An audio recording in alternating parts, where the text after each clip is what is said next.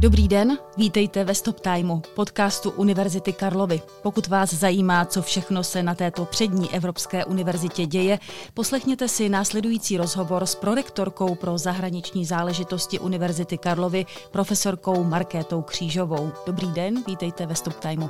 Dobrý den, děkuji za pozvání. Příjemný poslech přeje Martina Hinková-Vrbová. Pojďme začít horkým tématem, které aktuálně řešíte v rámci projektu Erasmus+. Ten vysílá studenty do zahraničí a tím je digitalizace celé agendy. Přibližte nám, o co přesně jde. No je to opravdu obrovský projekt, který běží už několik let. Jeho název je Erasmus Without Papers, tedy Erasmus bez papírů. A velmi jednoduše řečeno by se celá agenda Erasmu, všechny dokumenty k němu měly kompletně digitalizovat což v konečném důsledku bude znamenat opravdu výraznou úlevu od administrativy, jak pro samotné zájemce o výjezd z řad studentů i akademiků, tak pro administrativní pracovníky na fakultách a i na rektorátu Univerzity Karlovy a ostatních univerzit. Vedle toho, že se ušetří doslova tuny papíru za vytištěné záležitosti. Ale samozřejmě jde o projekt extrémně náročný, jak technologicky, tak administrativně. Finišujeme a je to úžasné vidět to nasazení pracovníků vlastně u nás i na těch partnerských univerzitách. Kolik evropských univerzit univerzit je do tohoto projektu a tedy i do digitalizace zapojeno a konkrétně jaké univerzity to jsou? Je to několik tisíc univerzit, jsou to v podstatě všechny univerzity, které participují na programu Erasmus+. Jinak Univerzita Karlova má Erasmovské partnerství s devíti stovkami univerzit a spravujeme kolem tří tisíc eh, smluv, protože samozřejmě ty smlouvy jsou na konkrétní programy, takže třeba s jednou univerzitou těch smluv a možností vycestování máme několik. Jaké výhody pro studenty, akademiky, ale i pro administrativní pracovníky bude digitalizace mít, co všechno ulehčí?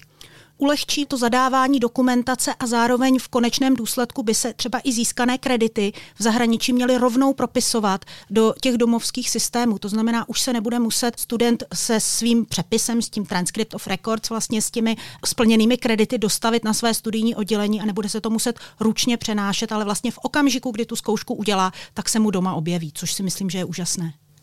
A kdyby měla být celá digitalizace hotova? Finišujeme takže několik měsíců. Jak dalece do vaší zahraniční agendy zasahuje válka na Ukrajině? Snažíte se ukrajinským univerzitám pomoci překlenout tohleto nelehké období a konkrétně jak? Válka na Ukrajině byla hlavním tématem celého loňského roku. Eh, jednak, což už asi i posluchači tohoto podcastu vědí, eh, Univerzita Karlova poskytuje pohostinství řadě ukrajinských studentů a také akademiků ale zároveň opravdu snažíme se pracovat s těmi ukrajinskými univerzitami a pomoci jim tohleto složité období překlenout, ale hlavně pomáháme jim dívat se do budoucnosti, protože jestli to všechno dopadne tak, jak si všichni přejeme, tak ty univerzity budou potřebovat veškerou eh, podporu, kterou mohou dostat, aby nejenom zrekonstruovali svou infrastrukturu, ale aby připravovali své studenty tak, aby pomohli vlastně tu Ukrajinu pozvednout eh, zpátky z těch problémů. Takže Univerzita Karlova iniciovala vznik takzvaného Eastern Partnership University Cluster, což je vlastně společenství několika středo- a západoevropských univerzit a čtyř univerzit ukrajinských, plus tedy jedné moldavské, jedné gruzínské. A v rámci tohoto partnerství my pracujeme na společných vědeckých projektech, snažíme se pomoci s ustavováním společných studijních programů, ale taky třeba sdílíme dobrou praxi s administrativou, aby ti partneři na těch ukrajinských univerzitách nemuseli opakovat třeba stejné chyby, které jsme dělali my, když jsme zaváděli různé evropské normy. To společenství je takto relativně malé, ale je to otevřená platforma, takže už máme i kontakty na další univerzity, které třeba sdílí dílčí problémy a můžeme zprostředkovat třeba spolupráci s jinými univerzitami.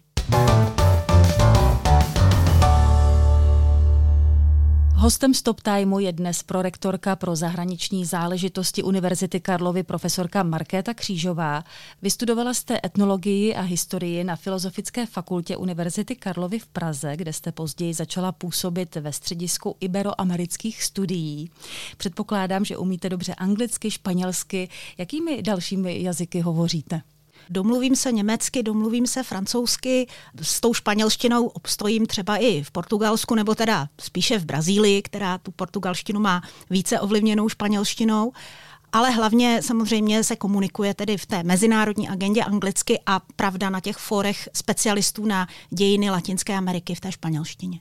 Jako historička jste v posledních 20 letech pracovně pobývala na řadě evropských i mimo evropských univerzit, přednášela jste tam, zapojovala jste se do různých projektů, jste zvyklá pohybovat se v různých jazykových prostředích. A předpokládám, že jste v zahraničí navázala plno zajímavých pracovních kontaktů a přátelství, což se vám teď v dobrém slova smyslu může hodit. Usnadňuje to vaši práci? Určitě ano zejména když je nějaký problém, když třeba oficiální cestou není možné tu věc vyřešit. Teď jsme třeba řešili s jednou italskou univerzitou, nebudu jmenovat, zasekl se tam nějaký dokument důležitý, který jsme potřebovali protlačit, tak jsem eh, napsala kolegovi Bohemistovi, tedy, který se specializuje na problematiku kulturních kontaktů. Já to dělám z druhé strany, on to dělá z té strany italsko-české a eh, on pomohl a prostě podařilo se včas celou tu věc uzavřít, takže funguje to samozřejmě. Někteří mý kolegové kolegové, třeba eh, vynikající historik německý Matias Midel je teď prorektorem na univerzitě v Lipsku, takže tam samozřejmě komunikace jde velmi snadno. Řekněte nám, co všechno spadá do vaší agendy. Ono je toho hodně. Zahraniční agenda vlastně prorůstá celou univerzitou, týká se vědy, týká se studia, týká se třetí role univerzity, ale kdybych to měla velmi stručně schrnout, tak většina mé agendy se týká mobilit, čili výjezdů eh, našich studentů a zaměstnanců a příjezdů zahraničních akademiků, zahraničních studentů na Univerzitu Karlovu. Udržuji tedy ty kontakty s partnerskými univerzitami, pečuji o oblast Univerzity Karlovy v zahraničí. Snažím se samozřejmě podporovat iniciativy fakult, protože dost často ty zahraniční kontakty jsou velmi specifické a slouží konkrétním potřebám nejenom konkrétní fakulty, ale konkrétního pracoviště. Snažím se přispívat k tomu, aby na Univerzitě Karlovy bylo příznivé a otevřené prostředí pro zahraniční hosty. Vy máte pod sebou také Ústav jazykové a odborné přípravy Univerzity Karlovy, což je naprosto unikátní pracoviště, velmi důležité pro zahraniční studenty. Ústav jazykové a odborné přípravy je vlastně jediným centrem v České republice, které má právo poskytovat certifikované zkoušky z českého jazyka. Ten ústav nabízí zahraničním studentům možnost připravit se na studium v českém jazyce a případně jim teda eh, poskytnout tu možnost získat certifikát, ale zároveň nabízí i výuku angličtiny. A co je důležité, ta výuka češtiny i angličtiny je vlastně specializovaná, čili ten student, když ví, že chce třeba na lékařskou fakultu, tak už se přihlásí do toho speciálního kurzu. Když bych se podívala na všechny smlouvy, které byly za minulý rok u vás na pracovišti uzavřeny, jaké číslo by mi vyšlo? V řádech tisíců? No to záleží, protože některé ty smlouvy se neuzavírají, ale obnovují. Takže, jak jsem říkala, jenom těch erasmovských smluv je kolem tři tisíc, ale pak máme meziuniverzitní smlouvy, to jsou speciální smlouvy, bilaterální, které umožňují třeba vycestovat studentům na eh, konkrétní univerzitu třeba i mimo Evropu. Pak samozřejmě jsou různá memoranda o spolupráci, která jsou třeba uzavírána i za nějakým konkrétním účelem. Ano, stovky a tisíce nevím, jestli uzavíraných, ale třeba i obnovovaných nebo nějak upravovaných. Vy jste mluvila o tom, že spolupracujete také se zeměmi, které nejsou zahrnuty v tom programu Erasmus+. Nabízejí tyhle ty země nějaké speciální prestižní programy a účastní se jich naši studenti jak často? Těch programů je spousta, jednak i program Erasmus je možné využít pro cestování nebo ty takzvané programové země Erasmu, to je takzvaná mezinárodní kreditová mobilita. To je trošku obtížnější zprocesovat, musí se podávat projekt, ale máme už fakulty, které se úspěšně, tedy i s asistencí odboru zahraničních vztahů rektorátu, ucházely o tuhletu podporu a získali ji. A pak samozřejmě jsou eh, jednak různé národní programy. Naši studenti třeba výjíždějí i na mezivládní smlouvy, kdy vláda té dané země poskytne stipendium, protože chce, aby akademici z jiných zemí tu zem poznali, aby tam měli zkušenosti. Takže máme třeba studenty, já nevím, v Mexiku nebo jinde. A pak jsou i speciální programy, třeba Barandovo stipendium, to poskytuje tedy Francie, takže to není jako mimoevropská země, ale to je velmi prestižní stipendium pro doktorandy.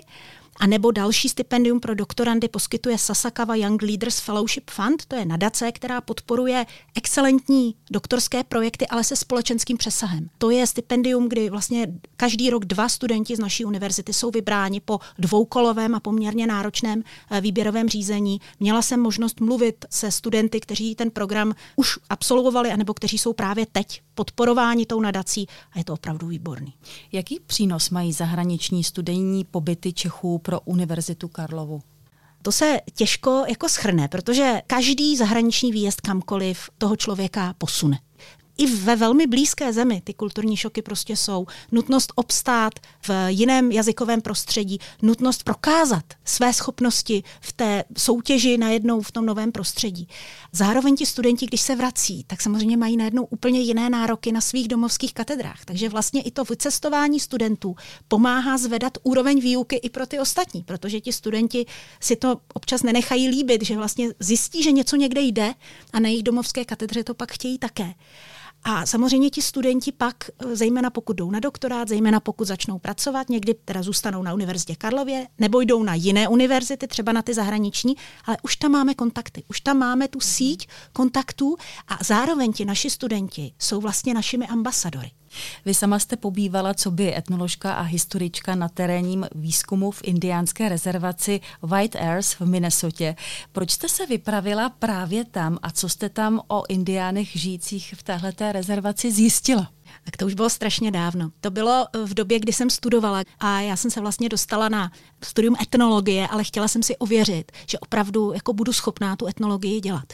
A v té době jsem hrozně se zajímala o severoamerické indiány a tak jsem v době před internetem, prosím vás. Takže jsem posílala opravdu na 20 adres žádost, aby mě někde vzali jako prostě pracovníka do projektu a shodou okolností mě vzali teda v Minnesotě v tom projektu v rezervaci White Earth, kde jsem se dověděla spoustu věcí, většinou těch, které jsem nepředpokládala, že prostě ten etnologický výzkum je úplně o něčem jiném, než jsem si myslela. Taky jsem se potom vlastně spíše věnovala těm výzkumům historickým, protože když mi došlo, co ten výzkum venku obnáší, že bych opravdu musela několik let žít, naučit se ten jazyk a na to jsem vlastně nebyla připravená, tak jsem se rozhodla, že spíše budu pracovat jaksi v archivech, což je možné na kratší výjezdy, ale zároveň ten výzkum byl opravdu podnětný v tom, že mě otevřel otázky, kterým se věnuju dodnes. Otázka kulturní změny, otázka identity, kolektivní identity, založené na sdílené kultuře, ale taky otázka destrukce kultury po nějakém nárazu, ať už to bylo dobytí Ameriky, nebo v případě tady té konkrétní rezervace osídlování amerického západu ve druhé polovině 19. století. A chtěla byste se tam někdy vrátit? Podívat se, jak je to tam teď?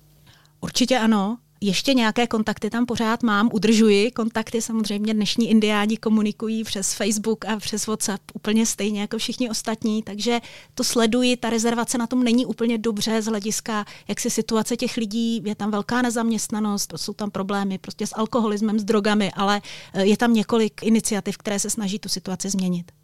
Teď zpátky na Univerzitu Karlovu a k vaší nové roli prezidentky v asociaci European University Foundation, kterou zastáváte od 1. ledna tohoto roku. Jaké úkoly se pojí s touhletou funkcí?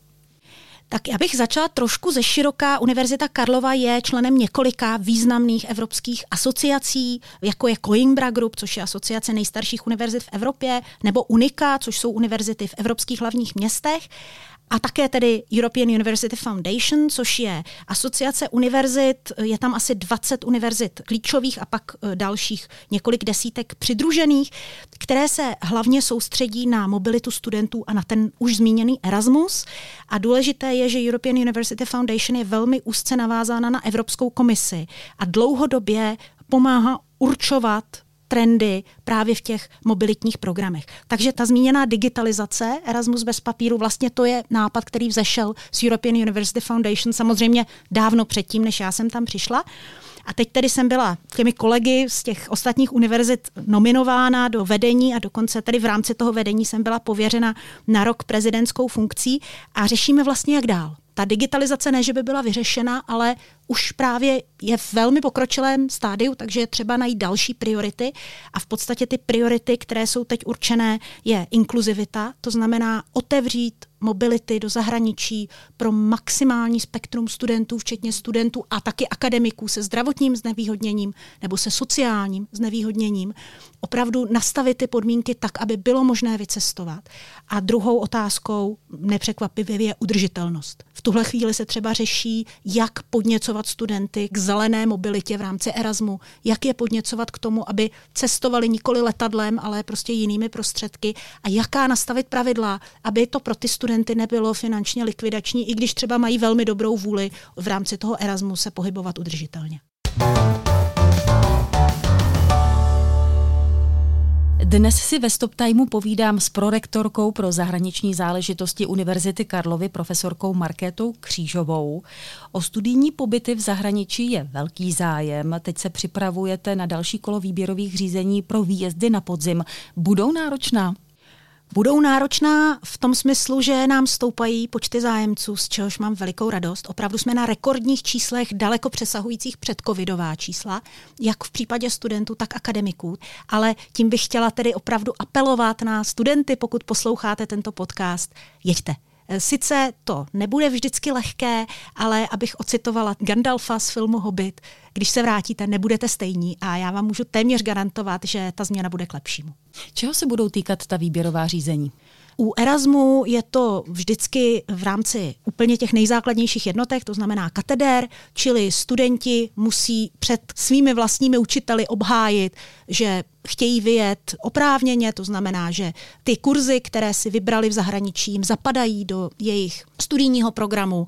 Většinou se hodnotí i studijní průměr samozřejmě, protože je nutné zajistit, aby to, že student vyjede, jak si nespůsobilo zbytečné prodlužování jeho studia, aby to nějakým způsobem ho nerozhodilo z toho rytmu a nezahltilo ho to třeba podněty. Taky se to stává, že student prostě se pak tak roztěká, bych tak řekla, pokouší se zvládnout tolik věcí v zahraničí, že potom má problém dostudovat. Takže tyhle ty věci se řeší v rámci kateder a pak už jsou tedy nominace, které jdou přes fakulty na Evropskou kancelář na rektorátu. Začal nový rok. Jaké jsou před vámi výzvy? Na co se těšíte? Těším se na spoustu akcí, které se budou na univerzitě konat. Těším se na spoustu zahraničních návštěv, které už slíbili, že přijedou. Těším se na cesty na partnerské univerzity. A kdybych měla zmínit tu jednu věc, která se teď připravuje velmi intenzivně a na kterou bych i tímto chtěla pozvat studenty, akademiky Univerzity Karlovy, i když oficiální pozvánka ještě přijde, 7. března se na rektorátu ve vlasteneckém sálu uskuteční v hybridním formátu, to znamená prezenčně i přenášena virtuálně přednáška Ivana Krasteva, což je jedna z nejvýznamnějších osobností současné politické vědy, věnovaná výzvám, kterým čelí Evropa jako celek Evropa jako komunita, nejenom ve vztahu k současné válečné krizi na Ukrajině. Myslím si, že ta přednáška bude takový apel zase na studenty, aby během svého studia a třeba i během těch výjezdů nebrali v úvahu jenom ty konkrétní znalosti, které získají, ale aby přemýšleli o tom, čím mohou i oni přispět si k utváření té společné evropské budoucnosti. A vy na té přednášce také budete? Samozřejmě, já už se nemůžu dočkat tak eh, se tam možná potkáte i s některými posluchači Stop Timeu, podcastu Univerzity Karlovy. Jehož dnešním hostem byla prorektorka pro zahraniční záležitosti Univerzity Karlovy, profesorka Markéta Křížová. Děkuji za váš čas a ať se vám daří. Děkuji za pozvání, mějte se pěkně. Pěkný zbytek dne přeje Martina Hinková-Vrbová.